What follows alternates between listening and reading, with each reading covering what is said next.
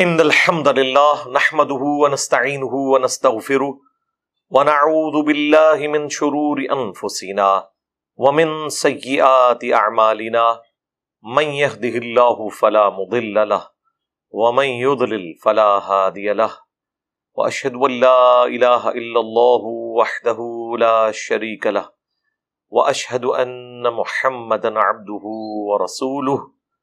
اما بعد فإن خير الحديث كتاب الله وخير الهدي هدي محمد صلى الله عليه وآله وسلم وشر الأمور محدثاتها وكل محدثة بدعة وكل بدعة ضلالة وكل ضلالة في النار أعوذ بالله السميع العليم من الشيطان الرجيم من همزه ونفقه ونفثه بسم الله الرحمن الرحيم رب اشرح لي صدري ويسر لي امري واحلل عقدة من لساني يفقهوا قولي. بسم الله الرحمن الرحيم. ان الله وملائكته يصلون على النبي. يا ايها الذين امنوا صلوا عليه وسلموا تسليما. اللهم صل على محمد وعلى ال محمد. كما صليت على ابراهيم وعلى ال ابراهيم انك حميد مجيد. اللهم بارك على محمد وعلى ال محمد كما باركت على ابراهيم وعلى ال ابراهيم انك حميد مجيد. اللهم ربنا آتنا في الدنيا حسنه وفي الآخرة حسنة وقنا عذاب النار.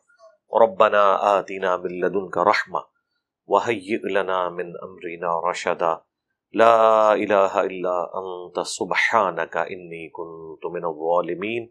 حسبنا الله ونعم الوكيل. يا حي يا قيوم، برحمتك أستغيث. ولا حول ولا قوة إلا بالله العلي العظيم. آمين.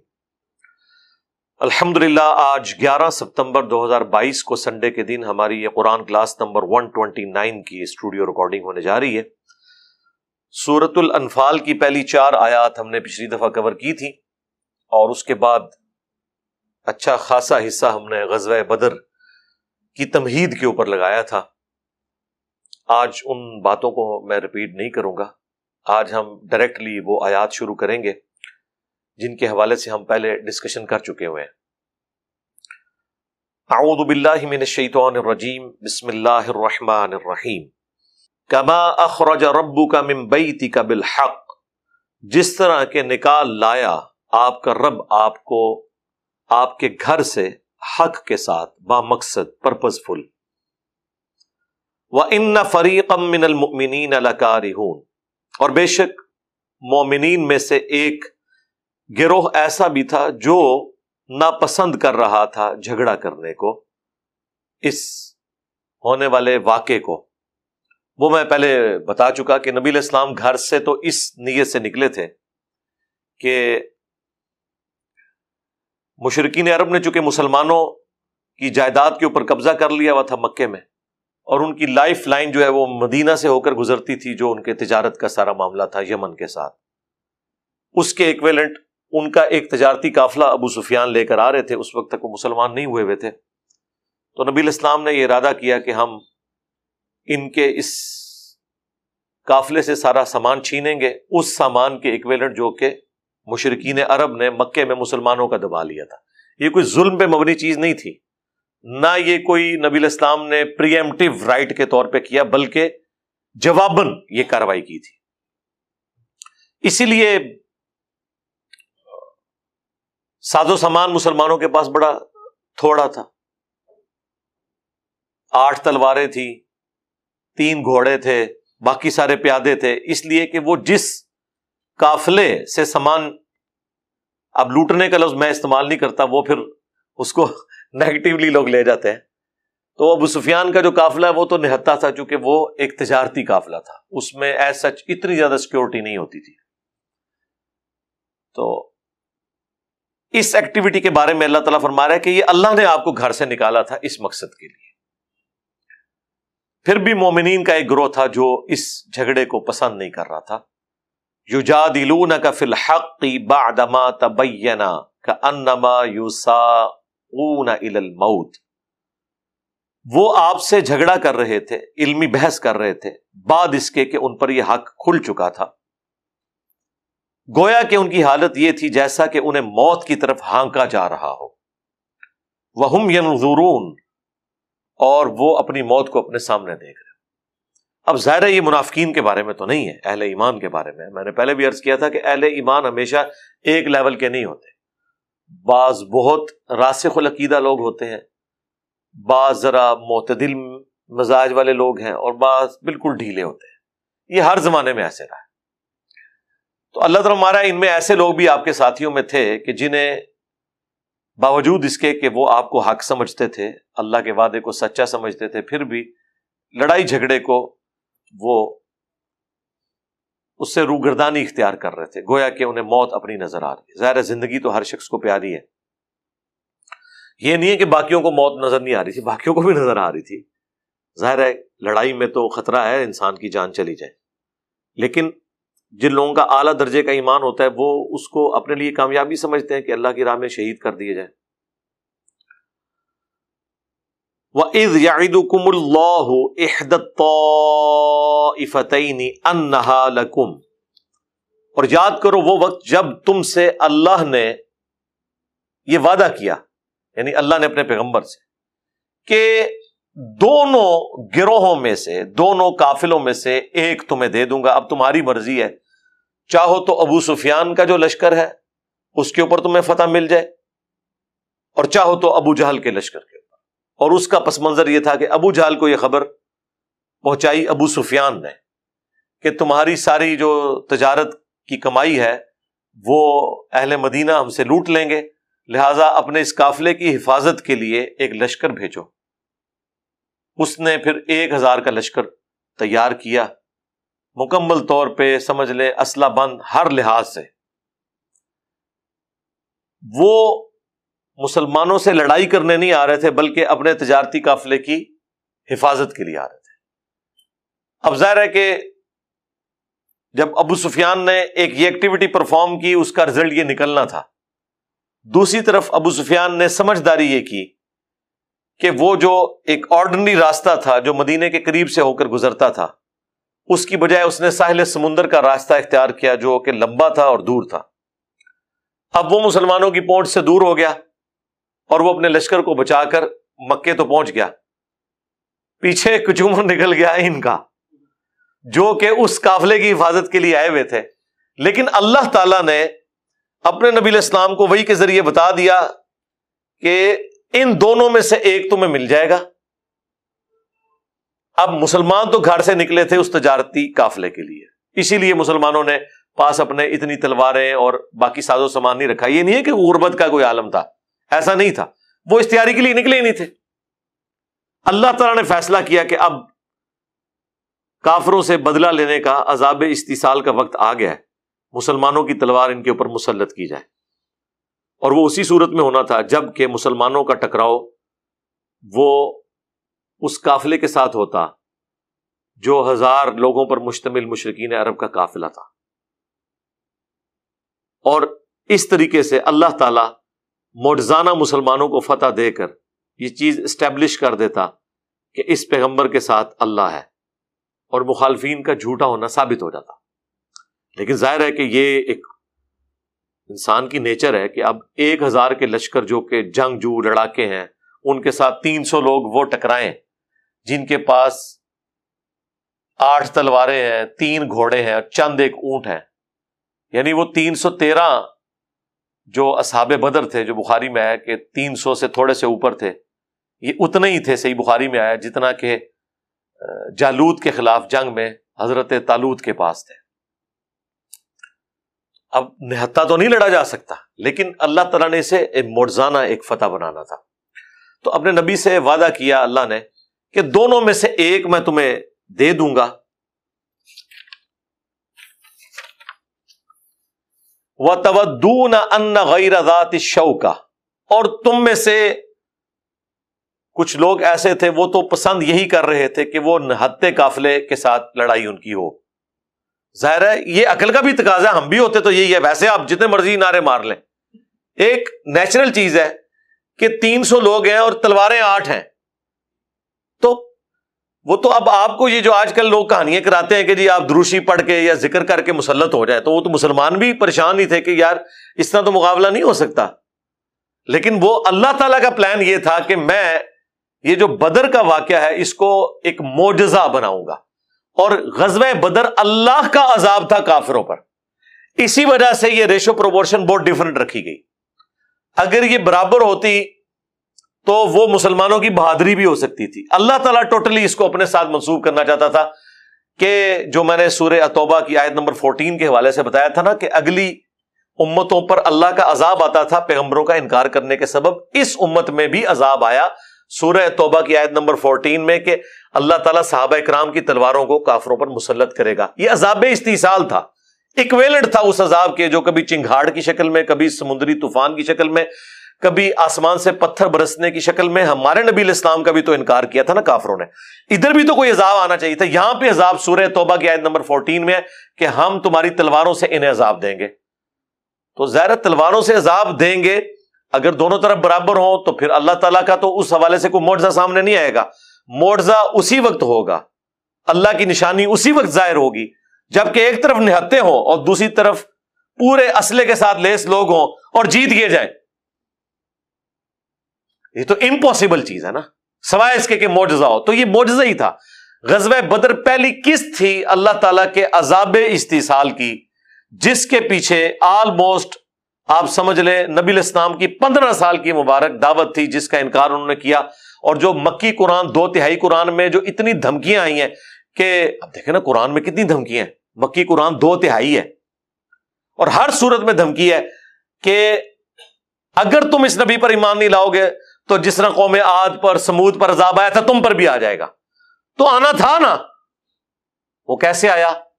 تلوار کے ذریعے، کتال کے ذریعے۔ یہ کتال کی حکمت تھی۔ تو تم تو چاہتے تھے نہتے کافلے کی طرف جاؤ۔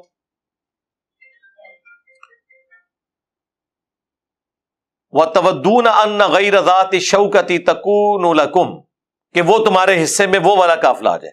وہ یورید اللہ الحق بکلماتی جبکہ اللہ کچھ اور چاہتا تھا، اللہ یہ چاہتا تھا کہ حق کا حق ہونا ثابت کر دے۔ اپنے حکم کے مطابق وہ یکتا دا برل کافرین اور کافروں کی جڑ کاٹ کر رکھتے تم جو سوچ رہے تھے وہ نیچرل تھا، لیکن اللہ کا پلان یہ تھا کہ تم نہتوں کے ذریعے ان کافروں کا کلا کما کر کے اللہ بتائے کہ یہ آگے عذاب۔ الحق الباطل۔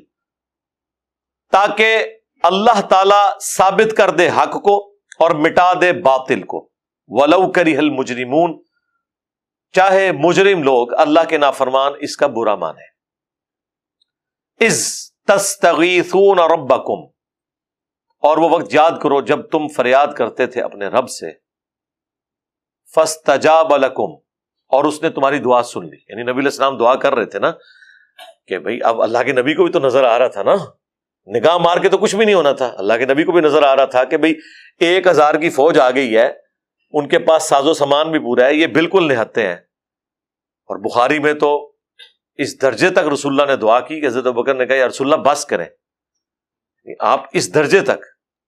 لیکن نبی السلام کو تو پتا تھا نا، بھائی، جس نے محنت کی ہوتی ہے، اس ہیٹ کو وہی فیل کاٹ سکتا ہے۔ اس میں تو یہاں تک الفاظ ہیں کہ اے اللہ، اگر تو چاہتا ہے کہ قیامت تک تیری عبادت نہ ہو اس سرزمین میں، تو پھر تو ان کو ہلاک کر دے۔ اور اگر تو چاہتا ہے کہ اسلام باقی رہے، پھر تو نے آج مجھے فتح دینی ہے۔ تو سب سے زیادہ اسٹیک پہ جو چیز لگی ہوئی تھی وہ نبی الاسلام کی محنت تھی نا، اتنی محنت سے آپ کا ٹوٹل سرمایہ زندگی کا وہ تین سو لوگ تھے۔ اور اب وہ نہتے ہیں اور سامنے سے ایک ہزار کا لشکر، تو انسان کی یعنی عقل دنگ رہ جاتی ہے اس حوالے سے کہ کیسے ہو سکتا ہے، سوائے سے کہ اللہ کی طرف رجوع لایا جائے کہ اب تو نے ہمیں اس ازمائش میں ڈالا ہے، تو اب تو نے ہمیں نکالنا بھی ہے۔ تو جب تم اپنے رب سے فریاد کر رہے تھے، تو اس نے تمہاری فریاد سن لی۔ اور کیا سنی؟ انی ممدکم بالفم من الملائکتی مردفین، کہ یقیناً بے شک میں تمہاری مدد کرنے والا ہوں ایک ہزار فرشتوں کے ذریعے جو پے در پے آنے والے ہوں گے۔ کتار در کتار اتریں گے۔ ادھر بھی ہزار کا لشکر تھا نا؟ تو یہاں بھی ہزار فرشتے آئیں گے۔ فرشتہ تو ایک بھی وہ تھا۔ لیکن یہ اللہ تعالیٰ نے فرشتوں کی جو تعداد مقرر کی نا، یہ مسلمانوں کی صرف تسلی کے لیے، کہ اون پائی گنتی پوری ہوگی تو پاس یہی ذکر آ گیا۔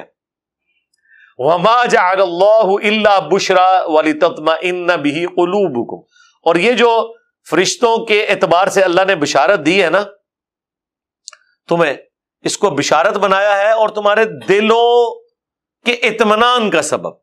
وہ من نسر اللہ من عند اللہ اور مدد تو نہیں ہوتی مگر اللہ ہی کی طرف سے، فرشتہ ایک بھی نازل نہ ہو۔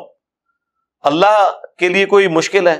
ایک ٹورنیڈو چلا دے، ایک ریگستانی۔ جھکڑ چلے تو مخالفین کو اکھاڑا جا سکتا تھا۔ اللہ کے پاس تو بے شمار آپشنس موجود ہیں۔ ان اللہ عزیز الحکیم بے شک اللہ تعالیٰ غالب ہے، حکمت والا ہے۔ کمال کے الفاظ ہے یہ اللہ تعالیٰ کے بڑے یونیک نام ہے اور یہ جوڑے کی شکل میں ہمیشہ آتے ہیں۔ العزیز اور الحکیم۔ عزیز کہتے ہیں غالب کو۔ چھایا ہوا۔ جس کے حکم کو کوئی ٹال نہیں سکتا۔ اور حکیم جو اپنے معاملات کو اپنی حکمت اور پلاننگ کے تحت لے کے چلتا ہے۔ یہ دونوں چیزیں مل کے ایک بیلنس کرتی ہیں کہ اللہ غالب تو اتنا ہے کہ اپنے مخالفین کا کچومر نکال کے رکھتے لیکن اس کی حکمت یہ ہے کہ ڈھیل دیتا ہے کہ شاید کوئی پلٹ آئے۔ فوراً پکڑتا نہیں ہے۔ حالانکہ عزیز ہے، ایسا چھایا ہوا ہے، جب چاہے پکڑ لے۔ لیکن یہ جو اس کا ڈھیل دینا ہے، اسے کوئی اس کی کمزوری نہ سمجھے۔ بلکہ یہ اس کی حکمت ہے۔ یہ ڈھیل تھی نا میرے بھائی، ورنہ خالد ابن ولید جو انیس سال کے بعد مسلمان ہوئے ہیں اور رضی اللہ نے تو نہ ہوتے۔ اگر پہلے ہی عذاب آ گیا ہوتا۔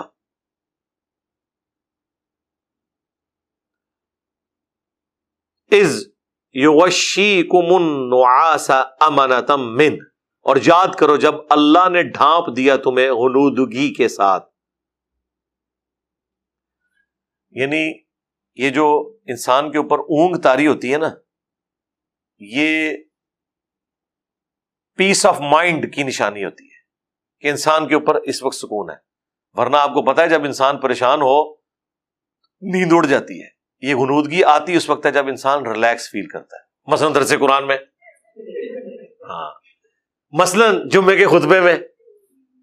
مثلاً سیری کے بعد جب آپ فجر کا انتظار کر رہے ہوتے ہیں، پیٹ بھی بھرا ہوا ہے، ٹھیک ہے، تو اب وہ آپ کے اوپر غنودگی تاری ہوتی ہے۔ لیکن اس گنودگی کا ایک فائدہ ہوتا ہے۔ انسان اتنا فریش ہوتا ہے کہ اس سے غم اور اندیشہ دور ہو جاتا ہے۔ آپ دیکھتے ہیں کہ جب کسی گھر میں موت ہوتی ہے، اس وقت جو اس اسپیسیفک وقت میں انسان کی حالت ہوتی ہے، جب تک وہ ایک دفعہ سو نہ لے، انسان کا دماغ ریفریش نہیں ہوتا۔ یہ نیند بہت بڑی اللہ نے نعمت رکھی ہے۔ یہ انسان کی کمزوری بھی ہے۔ اسی لیے اللہ تعالیٰ نے کہا نا کہ اللہ کو نہ نیند آتی ہے نہ اونگ آتی ہے۔ انسان کی کمزوری بھی ہے اور اس کی ضرورت بھی ہے۔ یہ تین بنیادی ضرورتیں ہیں انسان کی۔ نیند، کھانا پینا اور اس کے بعد کھانا پینا، اس کا نکل جانا، یہ بنیادی ضرورت ہے۔ یہ ہر انسان کے ساتھ کمزوری اٹیچ ہے۔ سانس کی کمزوری اٹیچ ہے۔ اب غنودگی تاری ہوئی، اس کی وجہ سے، وہ تو صحیح بخاری میں آتا ہے کہ صحابہ کرام کہتے ہیں، ہمارے ہاتھوں سے تلوار بھی گھیر پڑتی تھی۔ اتنی یعنی ایک طرف ٹینشن ایسی ہے کہ ایک ہزار کا لشکر ہے، مجھے بتائیں نیند کدھر آتی ہے بندے کو؟ پھر اللہ نے ریلیکس کروانے کے لیے کہ بھائی یہ فیصلہ ہو چکا ہے، یہ میچ پہلے ہی تم جیت چکے ہو۔ کیونکہ میچ اللہ تعالیٰ جتا رہا تھا، ٹھیک ہے؟ تو غنودگی ایسی تاری کی کہ وہ تلوار اپنے ہاتھ سے بھی چھوٹ جاتی تھی۔ اس کی وجہ سے ریلیکس ہو گئے۔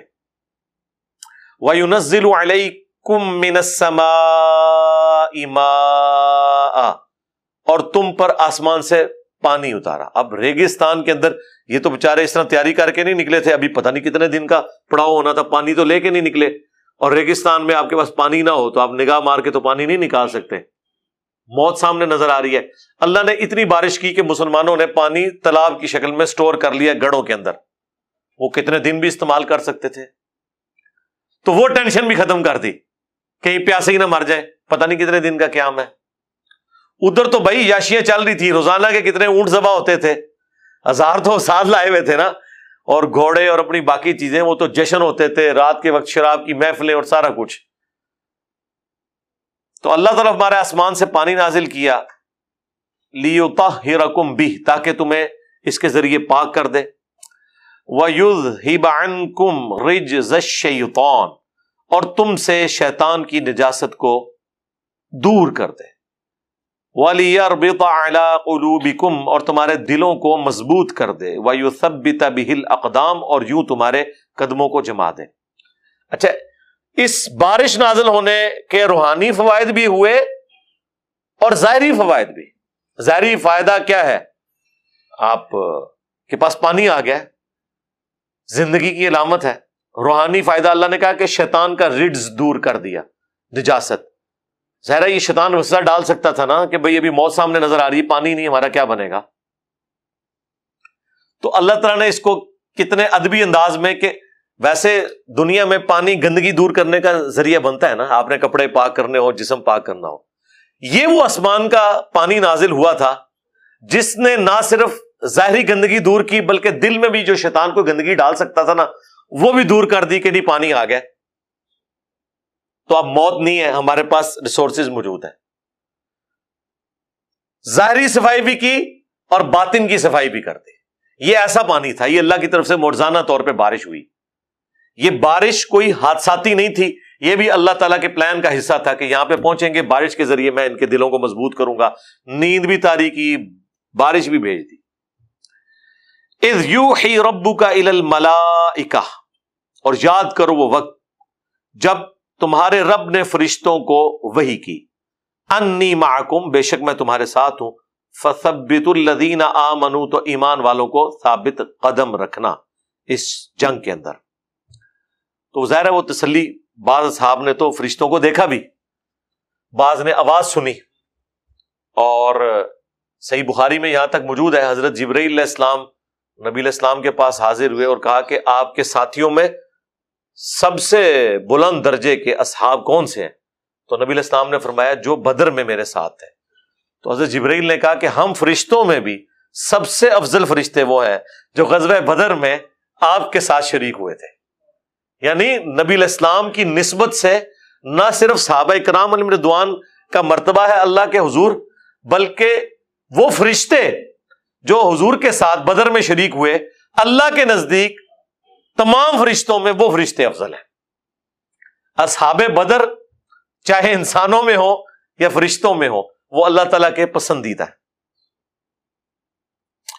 تو اللہ تعالیٰ فرشتوں کو بھی تسلی دے رہا ہے کہ میں تمہارے ساتھ ہوں۔ مومنین کو ثابت قدم رکھنا۔ سلقی فی قلوب الذین کفر الرعب۔ ان قریب میں کافروں کے دلوں میں روب ڈال دوں گا۔ فضربو فوق الاعناق۔ تو تم مارو ان کی گردنوں کے اوپر۔ وضربو منہم کل بنان اور ان کے ہر جوڑ کے اوپر چوٹ لگاؤ۔ اب ویسے آپ یہ جملے صرف بیچ میں سے اٹھا لیں تو اور یہ پراپیگنڈا کرنا شروع کر دیں کہ جی یہ غفور الرحیم ہے اللہ تعالیٰ کہ وہ کہہ رہا ہے انہوں گردنا لاؤ انہوں نے جوڑ پن ہو ٹھیک ہے، کلپ تو کاٹا جا سکتا نا اس میں سے بھی۔ تو کیا یہ پورے کے پورے قرآن میں سے یہ کلپ کاٹنا اور اس کلپ کی بنیاد پہ اللہ کی پرسنالٹی کو سمجھنا انصاف کا تقاضا ہوگا۔ نہیں۔ اس کے پیچھے پورا پس منظر ہے۔ پندرہ سال کی دعوت ہے۔ اتنی ڈھیل، اتنا سمجھانا، اس کے باوجود یہ بغاوت کہ وقت کے پیغمبر کو نہ صرف انہوں نے انکار کیا بلکہ ان کو اور ان کے جانسار ساتھیوں کو ہجرت کرنے پہ مجبور کر دیا۔ اور ان کا ساز و سامان بھی قبضے میں کر لیا۔ بالکل نہتے بےچارے مدینہ سی پہنچے۔ مواقع تو نبی الاسلام نے کروائی، لیکن وہ بھی کس لیول کی ہوگی؟ وہ بھی تو غریب لوگ ہی تھے جن کے ساتھ بھائی بھائی بنایا۔ سبسسٹنس لیول پہ ہی لائف گزار رہے تھے نا۔ تو ایک تکلیف تو تھی۔ اس پورے سنیریوں میں پندرہ سال کے بعد اگر کوئی جج یہ فیصلہ سنائے کہ اب ان کی گردنیں اتارنے کا وقت آ گیا ہے، تو یہ کوئی ظلم پہ مبنی ڈسیزن نہیں ہوگا۔ اس کے پیچھے پورا پس منظر ہے۔ اس لیے پک اینڈ چوز نہیں کرنا چاہیے، معاملات کو دیکھنا چاہیے کہ یہ پورے کا پورے سینیریو کے بعد یہ ورڈکٹ آئی ہے۔ ذالی کا بھی ان شاہ اللہ و رسول یہ اس لیے کہ انہوں نے اللہ اور اس کے رسول کی مخالفت کی ہے۔ پندرہ سالہ ٹریک ریکارڈ ہے۔ اب یہ اللہ کے عذاب کا وقت آ رہا ہے اور اللہ کا عذاب جب آئے تو وہ ٹلتا نہیں ہے۔ جب موت کا وقت آ جائے تو ٹلتا نہیں ہے۔ اس وقت کوئی بھیک نہیں مانگ سکتا۔ اس لیے کہ پہلے ہی بتایا گیا تھا کہ یار یہ ہو جائے گا، بچ جاؤ بچ جاؤ بچ جاؤ۔ اس کے باوجود ایسی روش اختیار کی جائے جو بغاوت کے اوپر مبنی ہو، تو پھر انسان اللہ کو گلا نہیں کر سکتا۔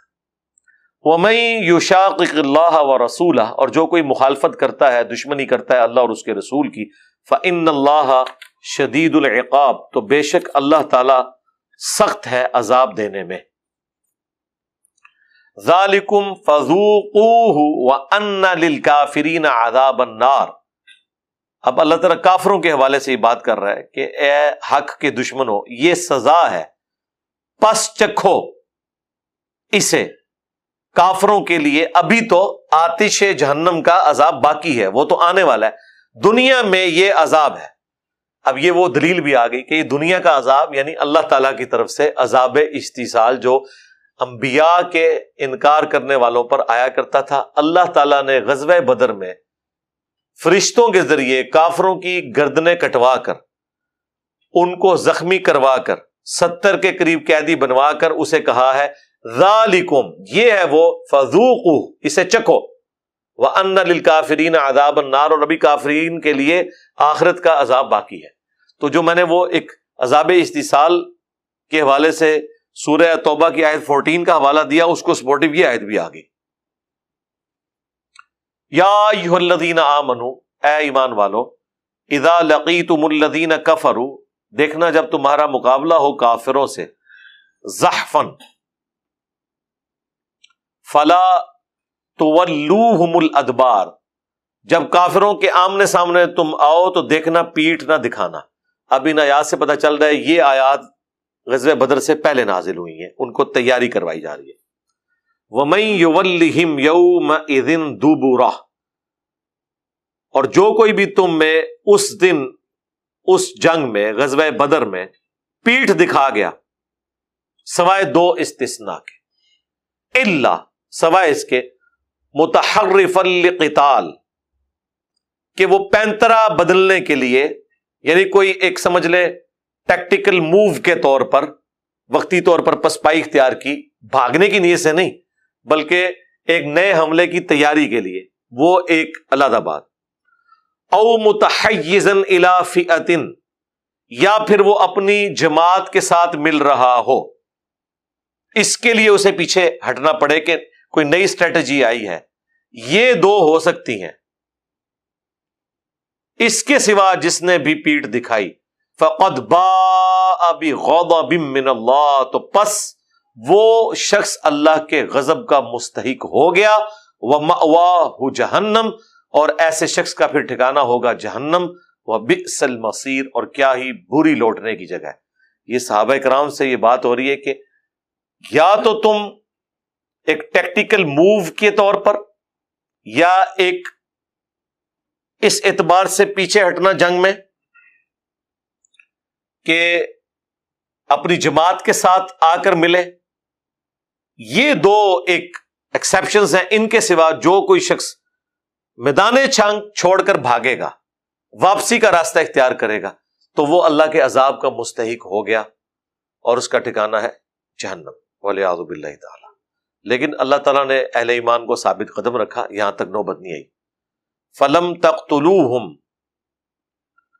اب اللہ تعالیٰ نے وہ جو غزب بدر کے اندر اسپیسیفکلی اللہ کی غیبی مدد آئی ہے، اس کے والے سے مسلمانوں سے کہا، اور ظاہر ہے کہ وہ مال غنیمت سے سٹارٹ ہوئی تھی بات انفال کی۔ اب جب مدد ہی اللہ نے دلوائی ہے، تو کافروں کا چھوڑا ہوا مال اس کے اوپر کوئی انڈیویجل کیسے کلیم کر سکتا ہے؟ اسی لیے شروع میں آیا تھا نا کہ مال غنیمت اللہ اور اس کے رسول کا ہے۔ اب یہاں پہ وہ بات آ رہی ہے، فلم تختلو تم نے تو انہیں قتل نہیں کیا۔ ولا کن اللہ قتل بلکہ اللہ نے انہیں قتل کیا۔ اور بھائی کئی صحابہ کے ہاتھ میں تو چھڑیاں تھیں۔ اب تلوار کے آگے چھڑی کیسے کام کرتی ہے؟ اس سے پہلے کہ وہ ان پر وار کوئی کافر کرتا، فرشتے ان کی گردن اتار دیتے تھے۔ لیکن یہ جو اس طرح کے واقعات ہیں، ان کو پکڑ کے آپ آج کل کسی کو کوئی کہانی نہ کروائیں، پلیز۔ یہ کام نہ کریں۔ وہ ڈاکٹر اقبال کے شعروں تک ہی رہنے دیں آپ۔ ہاں پریکٹیکل لائف میں ایسے نہیں ہوتا۔ یہ ایک اسپیسیفکلی نبی الاسلام کی دعوت کو اللہ نے غالب کرنا تھا۔ میرے بھائی، اگر یہی کچھ ہونا ہوتا، تو جنگ قادسیہ میں مسلمان جو ہے وہ پرشین امپائر کے ہاتھیوں کے نیچے آ کے نہ کچھ لے جاتے۔ وہاں پہ بھی کوئی فرشتہ آتا اور ہاتھیوں کی ٹانگیں کاٹ دیتا۔ تو تو ساڑھے آٹھ ہزار مسلمان شہید ہوئے ہیں۔ چار دن تک وہ جنگ جاری رہی قادسیہ کی۔ یرموک میں بھی سینکڑوں مسلمان شہید ہوئے ہیں۔ تب جا کے اللہ نے فتح دی ہے۔ تو یہ جو اسپیسیفکلی نبی اسلام کی موجودگی میں جو باتیں ہیں نا یہ آج بھی ہو ابراہیم سا جو ایما پیدا آگ کر سکتی ہے انداز گلستان پیدا خدا دا نہ جائے۔ ہاں، یہ تسی نہیں ڈسائڈ کرنا۔ ویسے انہوں نے بات ٹھیک کی ہے چونکہ ابراہیم جیسا ایمان ہو ہی نہیں سکتا کبھی بھی پیدا نہیں کرے گی انداز گلستان ہاں, ہاں، کوئی دعویٰ کر سکتا ہے میرا ابراہیم والا ایمان ہے۔ اے اس شیر تو میں ایسا نہیں سمجھنا، اگر اس شیر کو صحیح سمجھنا ہے تو اس اعتبار سے سمجھے کہ نہ کوئی ابراہیم جیسا ہوگا اور نہ آگ ٹھنڈی ہوئے گی، سڑو گئی۔ ہاں ہاں۔ ہاں۔ یہی مطلب ہے نا۔ اور کیا ہے؟ یہ جو معجزات انبیاء کے بارے میں رپورٹ ہوئے ہیں، یہ کوئی ایک ایکسٹرانی واقعات ہیں، ان کا انکار ہم نہیں کرتے۔ لیکن کہیں آپ کو یہ ترغیب نہیں دلائی گئی کہ اس کی بنیاد پہ یہ کریں۔ یہ پتہ ترغیب، اس کو ترغیب دلاتے ہیں۔ وہ ہے جرم۔ یہ اسی طریقے سے ہے کہ کوئی بخاری مسلم کی وہ حدیث کہ ایک فائشہ عورت تھی، اس نے ایک کتے کو اپنے چمڑے کے موزے میں کنویں سے پانی نکال کر پلا دیا۔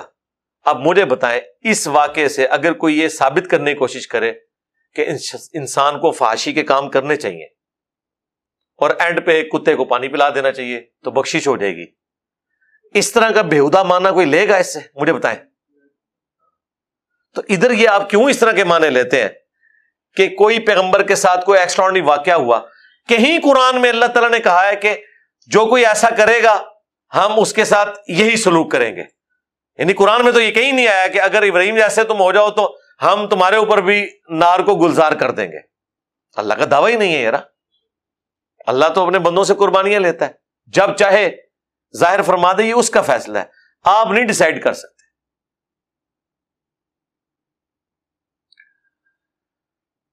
تم نے تو انہیں قتل نہیں کیا تھا، بلکہ اللہ نے قتل کیا تھا۔ وما رمیتا از رمیتا ولا کن اللہ رما اور اے نبی، جو آپ نے وہ کنکریوں کی مٹھی بھر کر پھینکی تھی کافروں کی جانب، وہ آپ نے نہیں پھینکی تھی۔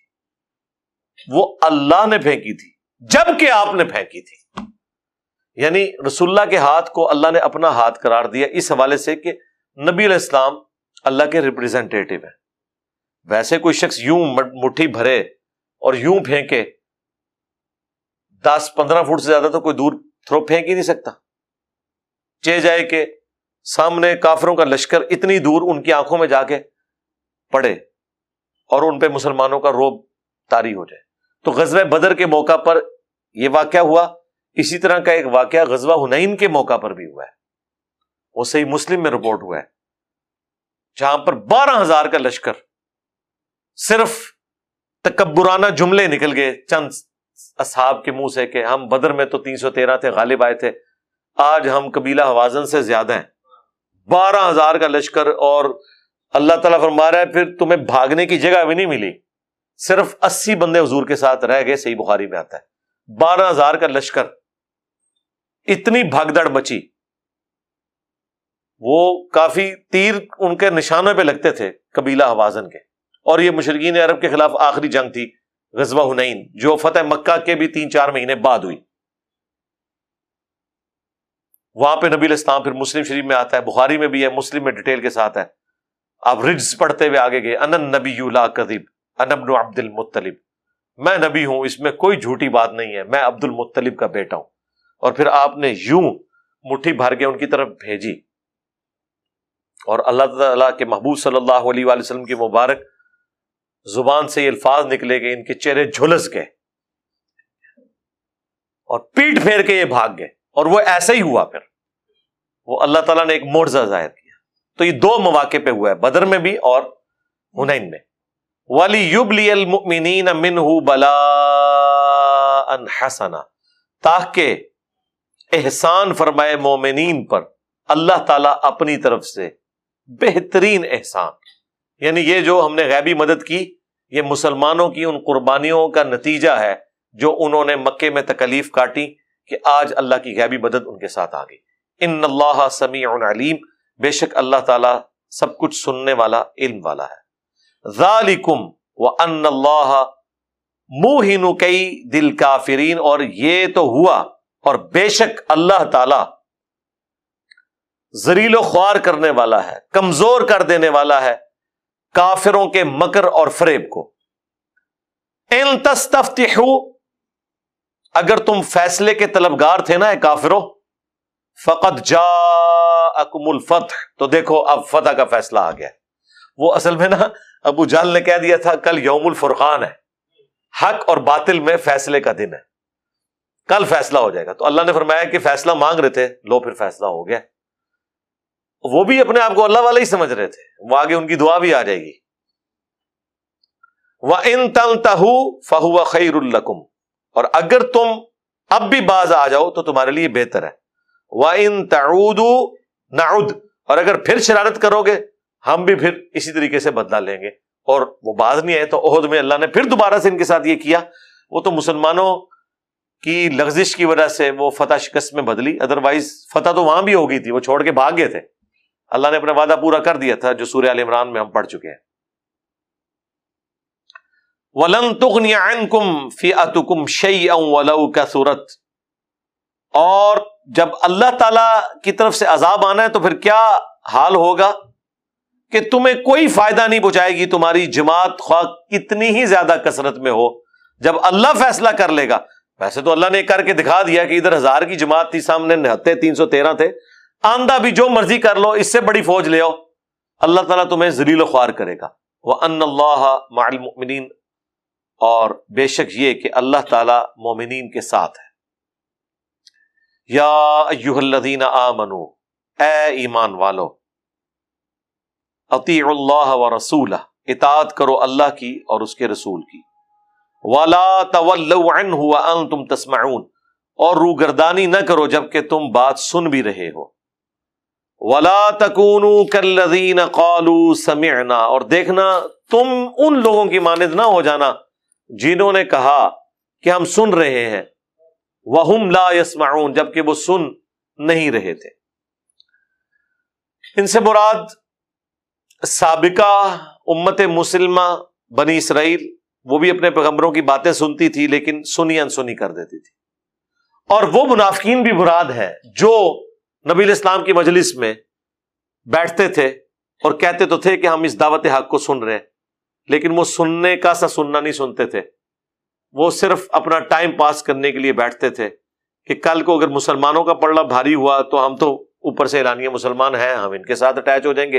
اور اگر خدا نخواستہ مسلمانوں کو شکست ہوئی تو یہودیوں سے بھی انہوں نے دوستیاں اپنی باقی رکھی ہوئی تھی ان کو یہی کہتے تھے نا، وہ جو سورہ بکرا کے سٹارٹ میں آیا کہ جب یہ اپنے شیاطین کے پاس جاتے ہیں تو کہتے ہیں ہم تو آپ کے ساتھ ہیں، ان کے ساتھ تو ہم مذاق کر رہے ہیں۔ تو اللہ نے فرمایا، پھر اللہ ان کے ساتھ مذاق کرے گا جیسا کہ اللہ کی شان کے لائق ہے۔ تو اہل ایمان، تم نے وہ والا کام نہیں کرنا۔ ان شرط دوا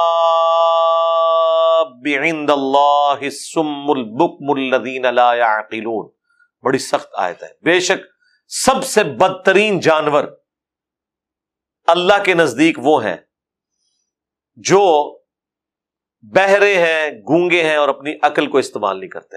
اللہ نے ایسے انسانوں کو کہا، یہ جانور ہیں۔ جانوروں میں، چوپایوں میں سب سے بدترین وہ ہیں۔ کون وہ؟ انسان۔ وہ بابا جی والی بات نہیں کہ سورا نے سور نے وابی، نہیں۔ اللہ طرف ہمارا ہے کہ جانوروں میں سب سے بدترین وہ ہیں، چوپایوں میں، کہ جو بہرے ہیں، گونگے ہیں اور اپنی عقل کو استعمال نہیں کرتے۔ یعنی ایسے انسان جن کے سامنے وہی نازل ہو رہی ہے، اللہ کے پیغمبر موجود ہے اور وہ راہ حق سے روگردانی کرتے ہیں۔ یہ جانوروں میں بھی بدتر ہے یعنی جانوروں سے بھی گئے گزرے، جو سورت النام میں بھی گزر چکا۔ الا کل انعام بلہم ادل یہ چوپایوں کی مانت ہے، بلکہ ان سے بھی گئے گزرے۔ ولو علم اللہ فیہم خیرا اگر اللہ تعالی کے علم میں ان کے اندر کوئی خیر کا مادہ موجود ہوتا لاسمعہم تو اللہ تعالیٰ انہیں سنوا دیتا۔ ولو اسمعہم لتولو وہم معرضون۔ اور اگر یہ بات سن بھی لیتے، تب بھی وہ پیٹ پھیر ہی دیتے، روگردانی ہی کی روش اختیار کرتے۔ یہ ہوتا ہے پوائنٹ آف نو ریٹرن کہ جب کوئی شخص گمراہی کے اس لیول پہ پہنچ جائے کہ اللہ تعالی بار بار گمراہی کے سبب ان کے اوپر مہر ثبت کر دے۔ ختم اللہ قلوبہم وعلی سمعہم وعلی ابصارہم غشاوہ۔ تو پھر اللہ تعالیٰ فرماتا ہے، اگر ہم چاہتے نا کوئی ان میں خیر کی رتی ہوتی تو ہم انہیں زبردستی سنوا دیتے۔ اور ہمارے زبردستی سنوانے سے بھی کچھ نہیں ہونا۔ پھر بھی انہوں نے روگردانی کرنی تھی۔ اچھا پہلا سٹیپ تو سننا ہی ہے نا۔ وہ بات سنے گا تو اس پہ عمل کرے گا نا۔ تو اللہ تعالیٰ مارا ہے کہ اگر ہم زبردستی کر کے نا انہیں اس قابل کرتے نا کہ اس سیریس ہو کے سن لیتے کہ یار یہ جو بات کر رہے ہیں کیسی ہے۔ تب بھی ان کے اندر ایسا خناس ہے، سمجھ آنے کے بعد بھی یہ روگردانی کر لیتے۔ دل بےمان تے اجتا ٹھہر۔ اگر آپ کا دل بےمانی پہ اترا ہے تو آپ بڑے لیم ایکسکیوز کر لیں گے۔ آپ دیکھیں نا کیا ایکسکیوز یعنی ایک طرف رسول اللہ سے کہتے تھے کہ آپ کے ساتھ فرشتے کیوں نہیں نازل ہوتے؟ اللہ تعالیٰ فرمایا ہے کہ اگر ہم فرشتے نازل کریں پھر تو ان کا کام ہی تمام کر دیں گے۔ سورت النام میں عذاب آ جائے گا۔ سورہ بنی اسرائیل میں اللہ تعالیٰ نے فرمایا کہ اگر زمین پر فرشتے آباد ہوتے تو فرشتوں میں پیغمبر آتا۔ انسان آباد ہے تو انسانوں میں سے آئے گا۔ اور آپ یہ بات یاد رکھیں، اگر فرشتوں میں پیغمبر آتا تو انہوں نے کہنا تھا، ہم تو انسان ہیں، کوئی انسانوں میں سے بندہ نکالے۔ ہاں ہر چیز کے توڑ میں کوئی نہ کوئی جواب تو موجود ہوتا ہے۔ اور یہ اللہ نے قرآن میں ذکر کیا کہ اگر ہم ان کی بات مان بھی لیں، تب بھی یہ پھر اسی مغالطے میں پڑ جائیں گے جس میں ہے وہ کہتے تھے، آسمان سے لکھی ہوئی کوئی کتاب نازل ہو۔ اللہ تعالیٰ نے فرمایا کہ سورت الحجر میں اگر ہم آسمان سے کوئی کتاب نازل کریں، یہ اپنے ہاتھوں سے انہیں چھو بھی لیں۔ تب بھی کہیں گے، ہماری نظروں پہ جادو ہو گیا، یہ وہ کتاب ہی نہیں ہے۔ اس سانو لگ رہا ہے، کتاب ہے ہے نہیں ہے۔ تو یہ ہے پوائنٹ آف نو ریٹرن اب قرآن حکیم کی سخت ترین آیات آ رہی ہیں۔ یہ ڈاکٹر اسراج صاحب رحمہ اللہ اکثر اس کو پاکستانیوں کے اوپر فٹ کرتے تھے۔ ان کے کئی ایک لیکچرز ہیں ان آیات کے حوالے سے۔ اور وہ واقعی آپ دیکھیں بالکل فٹ ان بیٹھتا ہے۔ یہ طویل خاص کے اعتبار سے تو اللہ تعالیٰ نے نبی الاسلام کے جانسار ساتھیوں کو خطاب کیا کہ تم نے اب پیغمبر کا ساتھ دینا ہے پوری کمٹمنٹ کے ساتھ۔ اور اللہ اور اس کے رسول کے ساتھ خیانت نہیں کرنی، کیونکہ اب مشکل وقت تم پر اس حوالے سے آ رہا ہے۔ مکے میں مشکل وقت صرف تھا غریب مسلمانوں پہ۔ یہ جتنی آپ تکلیفیں سنتے ہیں نا، ریت پر لٹا دیا، کسی کو کوئلوں پر لٹا دیا، یہ غریب مسلمانوں کے ساتھ ہو رہا تھا۔ امیر مسلمانوں کو، یا جو اونچے خاندان کے لوگ اسلام قبول کر چکے تھے، ان کے ساتھ دوسرے لوگ یہ حرکت نہیں کرتے تھے، کیونکہ وہاں پر قبائلی سسٹم اتنا اسٹرانگ تھا کہ عقیدہ دوسرے نمبر پہ ہوتا تھا، قبیلہ پہلے نمبر پہ ہوتا تھا۔ اسی وجہ سے نبی اسلام کی پشت پر بنو ہاشم کھڑے ہوئے تھے۔ ایون جب ہجرت مدینہ ہوئی ہے تو حضرت عباس نے ہینڈ اوور کیا تھا۔ نبی اسلام کو ان کے انصار مدینہ کے، پوری گارنٹیوں کے ساتھ۔ حالانکہ حضرت عباس خود مسلمان نہیں تھے۔ لیکن ابو طالب کے بعد وہ ڈومیننٹ تھے بنو ہاشم کے اعتبار سے۔ اس لیے انہوں نے کہا کہ اگر تم میرے بھتیجے کی حفاظت کر سکتے ہو تو لے کے جاؤ، ورنہ اگر کوئی مسئلہ ہوا تو ہم تمہیں نہیں چھوڑیں گے۔ تو قبیلہ اپنے ساتھیوں کے ساتھ، اگرچہ وہ دوسرے مذہب بھی کوئی اختیار کر لیں، وہ کھڑا ہو جاتا تھا۔ اس وجہ سے یہ کوئی پٹائی ہوتی تھی تو وہ ہوتی تھی غلاموں کی۔ یا زیادہ سے زیادہ اس قبیلے کے اپنے لوگوں میں سے کوئی یعنی اگر کوئی سگا باپ ہے، کسی کا سگا بھائی ہے، چچا ہے، وہ پٹائی کر دے، کسی کو ایمان لانے پہ تو کر دے۔ دوسرے کی مجال نہیں ہوتی تھی کو اس کو ہاتھ بھی لگائے، کیونکہ پھر ان کی وہ حمیت، قبائلی سسٹم والی جاگ اٹھتی تھی۔ یہ ان کے اندر ایک پازیٹو چیز بھی تھی نیگیٹو بھی تھی۔ تو یہ وہ آیات ہیں۔ سورت الانفال کی آیت number twenty four onward یا ایوہ الذین آمنوا استجیبوا للہ وللرسول اذا دعاکم اے اہل ایمان، لبیک کہا کرو، قبول کیا کرو اللہ اور اس کے رسول کو جب وہ تمہیں پکارے۔ لبا کم اس بات کی طرف جس کے ذریعے وہ تمہیں زندگی دے دیں آخرت کی زندگی ہے، اللہ اور اس کے رسول کی اطاعت کرنے کے اوپر۔ ہمیشہ کی زندگی تمہارا مقدر ہونے والی ہے لبئی کہا کرو اللہ اور اس کے رسول کے احکامات پر۔ اور خوب جان لو۔ ان اللہ یحول بین المر و قلبی۔ کہ بے شک اللہ تعالی خود حائل ہو جاتا ہے۔ انسان اور اس کے دل کے ارادوں کے درمیان یعنی اللہ تعالیٰ کو اگر جلال آ جائے تو اللہ تعالیٰ انسان اور اس کے دل کے ارادے کے درمیان حائل ہو جاتا ہے اور اسے حق بات بھی سمجھ نہیں آتی۔ ہاں اسی لیے کہا گیا، ربنا لا تزغ قلوبنا بعد اذ هديتنا وهب لنا من لدنك رحمه انك انت الوهاب اے رب، ہمارے ہمارے دلوں کو ٹیڑھا نہ کرنا، بعد اس کے کہ تو نے ہمیں ہدایت عطا فرمائی۔ یہ دعا کرنے کا کہا گیا ہے، اہل ایمان کی روش ہے کہ اللہ تعالی انسان کے دل اور اس کے ارادے کے درمیان حائل ہو جاتا ہے۔ صحیح مسلم میں حدیث ہے نا کہ انسان کا دل رحمان کی دو انگلیوں میں ہے یہ سمجھانے کے لیے۔ چاہے تو ادھر پلٹ دے، چاہے تو ادھر پلٹ دے۔ وہ ان ہی تو شرون اور یہ کہ تمہیں بے شک اللہ ہی کی طرف لوٹ کر جانا ہے۔ وہ تقو اور ڈر جاؤ۔ فتنا بن الدین کم خاصا اس فتنے سے، اس ازمائش سے یا عذاب کی شکل بھی کوئی اللہ کی ہو سکتی ہے۔ جو خالصتاً ان لوگوں کے اوپر نہیں آئے گا کہ جو لوگ اللہ کی نافرمانی کرنے والے ہوں گے۔ نہیں، بلکہ سب کو گھیر لے گا۔ ان اللہ شدید العقاب۔ اور جان لو کہ اللہ تعالیٰ عذاب دینے میں سخت ہے۔ اسی کانٹیکس میں وہ ترمزی کی حدیث ہے نا کہ نبی الاسلام نے امر بالمعروف و نہیں المنکر کے حوالے سے فرمایا کہ نیکی کا حکم دو، برائی سے روکو، ورنہ جب اللہ کا عذاب آئے گا نا، وہ پھر یہ نہیں دیکھے گا کہ کون حکم دیتے تھے، کون نہیں دیتے تھے۔ وہ سب پر آئے گا۔ لیکن وہ دنیا کا عذاب ہے، دنیا کی تکلیف ہے۔ آخرت میں تو ظاہر ہے کہ جو لوگ حق کی بات کرنے والے اللہ تعالیٰ انہیں نجات دے گا۔ یہ دنیا میں ہے۔ کہ ساتھ اہل ایمان کا بھی رگڑا نکل جاتا ہے۔ کیونکہ اللہ تعالیٰ نے دنیا میں جب یہ اللہ کا قانون ہے کہ جب اللہ تعالیٰ کی طرف سے ایسا معاملہ ہوتا ہے تو اللہ تعالیٰ پھر سب کو گرفت میں لے لیتا ہے۔ ایک ایکسپشن ہے کہ کافروں کے اگینسٹ جب مسلمان ہوتے ہیں نا، پھر اللہ تعالیٰ اہل ایمان اور پیغمبروں کو نجات دیتا ہے۔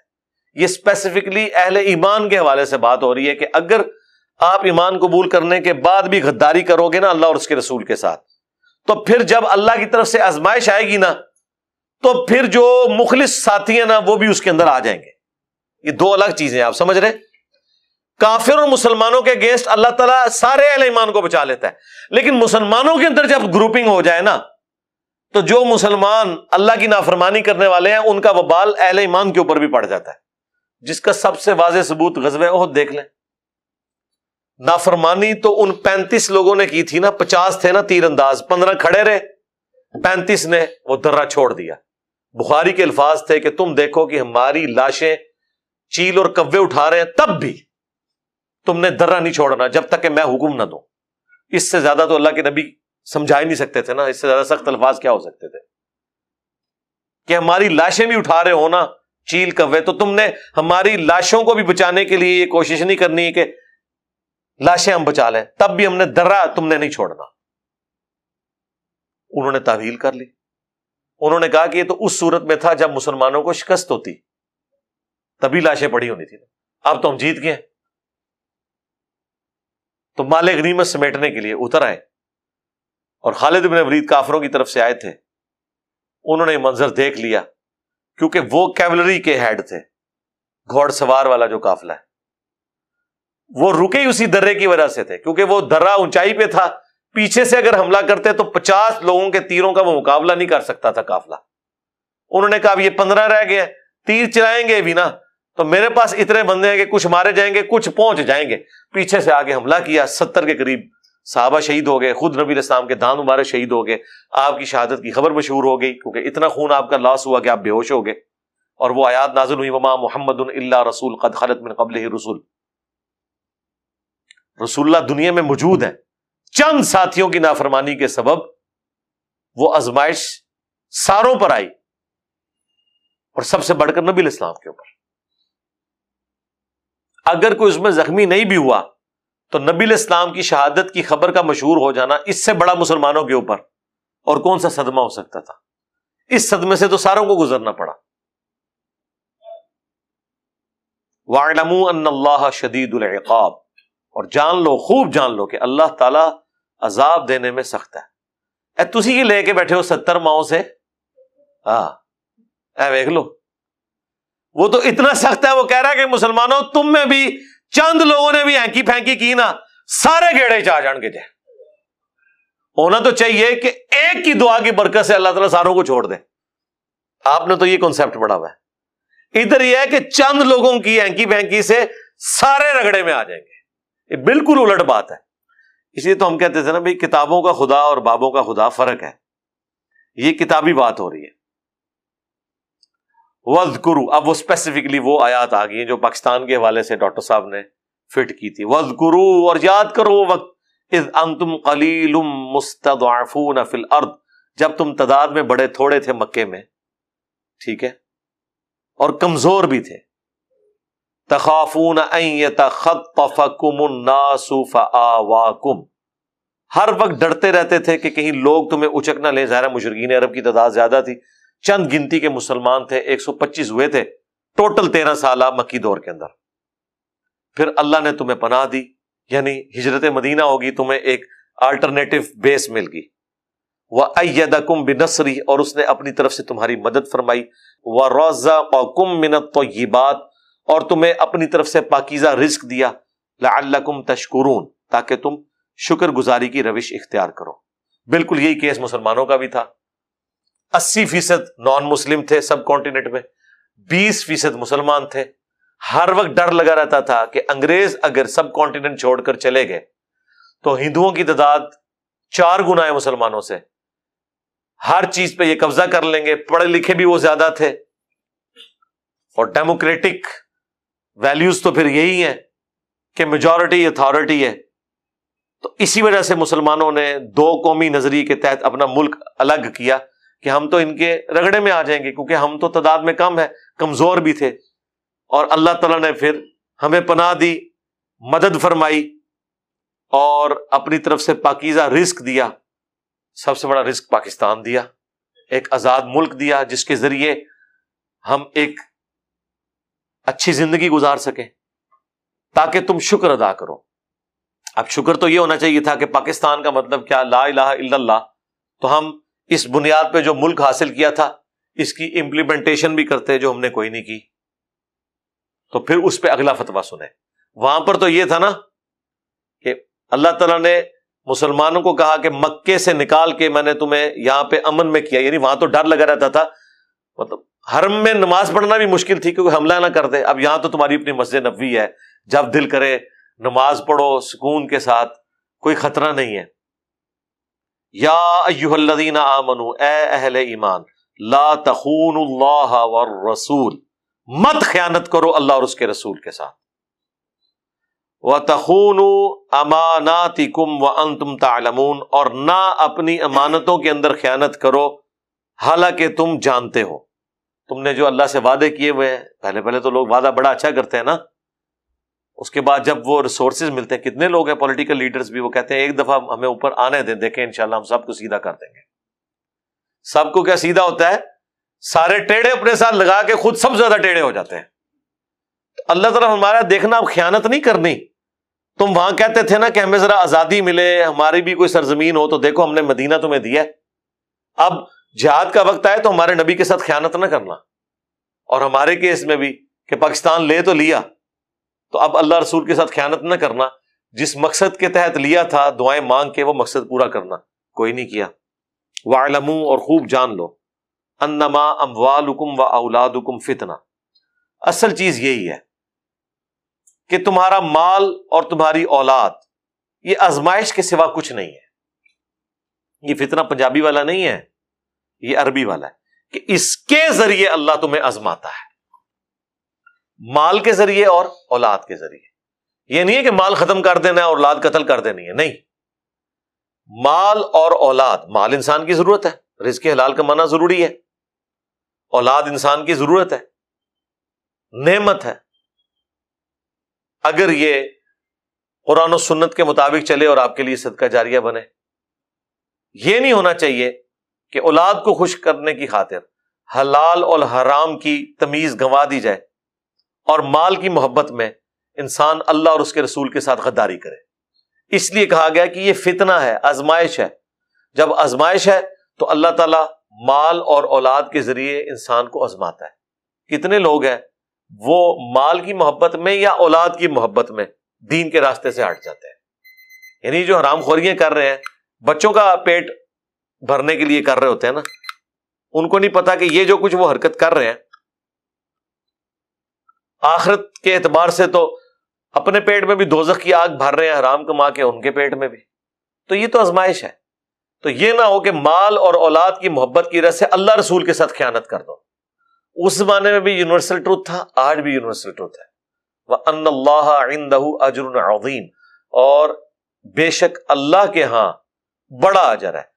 یعنی دنیا میں اگر کسی شخص کو کوئی تکلیف کاٹنی بھی پڑی، تو آخرت کا اجر تو باقی ہے نا۔ وہ اجر ایسا ہے جو نہ کم ہوگا اور نہ ختم ہوگا۔ اور دنیا آخرت کے مقابلے میں حقیر بھی ہے اور ختم بھی ہو جانے والی دنیا سونا بھی ہوتی نا اور آخرت مٹی بھی ہوتی۔ تب بھی آخرت کی تگودو ہونی چاہیے تھی، وہ ہمیشہ رہنے والی ہے۔ لیکن یہاں تو بالکل الٹ ہے۔ دنیا جو ہے وہ حقیر ہے اور آخرت کی ہمیشہ کی زندگی اور ہمیشہ کی نعمتیں انسان کا مقدر ہونے والی ہیں۔ اللہ اور اس کے پیغمبر صلی اللہ علیہ وآلہ وسلم کی اتباع کرنے کے سبب تو انسان کو اس طرف جانا چاہیے۔ یہی وہ چیز ہے جس کو اللہ تعالیٰ نے سورت العلام میں فرمایا، بل تو سیرون الحیات دنیا تمہارا اصل مرض یہ ہے کہ تم دنیا کی زندگی کو ترجیح دیتے ہو۔ والآخرت خیر و ابقا جبکہ آخرت بہتر بھی ہے اور ہمیشہ رہنے والی بھی۔ ان صحف الاولا یہی ایک کانٹے کی بات ہے جو پچھلے صحائف میں تھی۔ صحف ابراہیم موسا چاہے موسا علیہ السلام کے صحائف ہیں یا ابراہیم علیہ السلام کے۔ تمام الہامی کتابوں کی دعوت کا خلاصہ قرآن میں یہی بیان ہوا ہے کہ دنیا کی زندگی عارضی ہے، اصل زندگی آخرت کی ہے، لیکن اس سے رحبانیت بھی اختیار نہیں کرنی۔ دنیا آپ کا ٹیسٹ ہے۔ یہ امتحان گاہ ہے، اس سے آپ بھاگ کے جنگلوں میں نہیں جا سکتے۔ کہ کوئی شخص کہ میں بیوی بچوں، ماں باپ کو چھوڑ کر بس اللہ اللہ کروں، تو آپ فیل ہو گے یہ تو اسی طریقے سے کہ آپ کمرہ امتحان سے خالی پیپر دے کے بھاگ جائے تو کوئی پاس ہوگا؟ نہیں۔ پاس ہونے کے لیے اس کمرہ امتحان میں بیٹھ کے یہ جو پیپر ہے، اسے حل کرنا ہے۔ یہ آپ کے پاس پیپر آیا ہے کہ آپ نے ماں باپ، بیوی بچوں کے حقوق پورے کرنے، ان کے درمیان توازن رکھنا ہے۔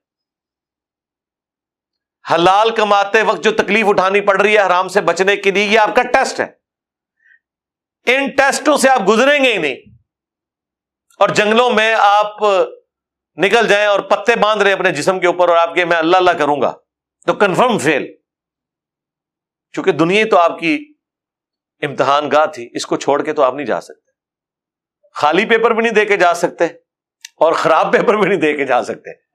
پیپر دینا ہے، صحیح دینا ہے، تو کامیاب ہو جائیں۔ گے یہ ہے اصل چیز۔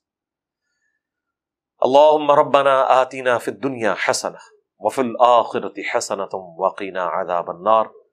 ربنا هب لنا من ازواجنا وذرياتنا قرة اعین وجعلنا للمتقین اماما۔ اللہ تعالیٰ سے دعا ہے جو حق بات میں نے کہی ہمارے دلوں میں راسک فرمائے۔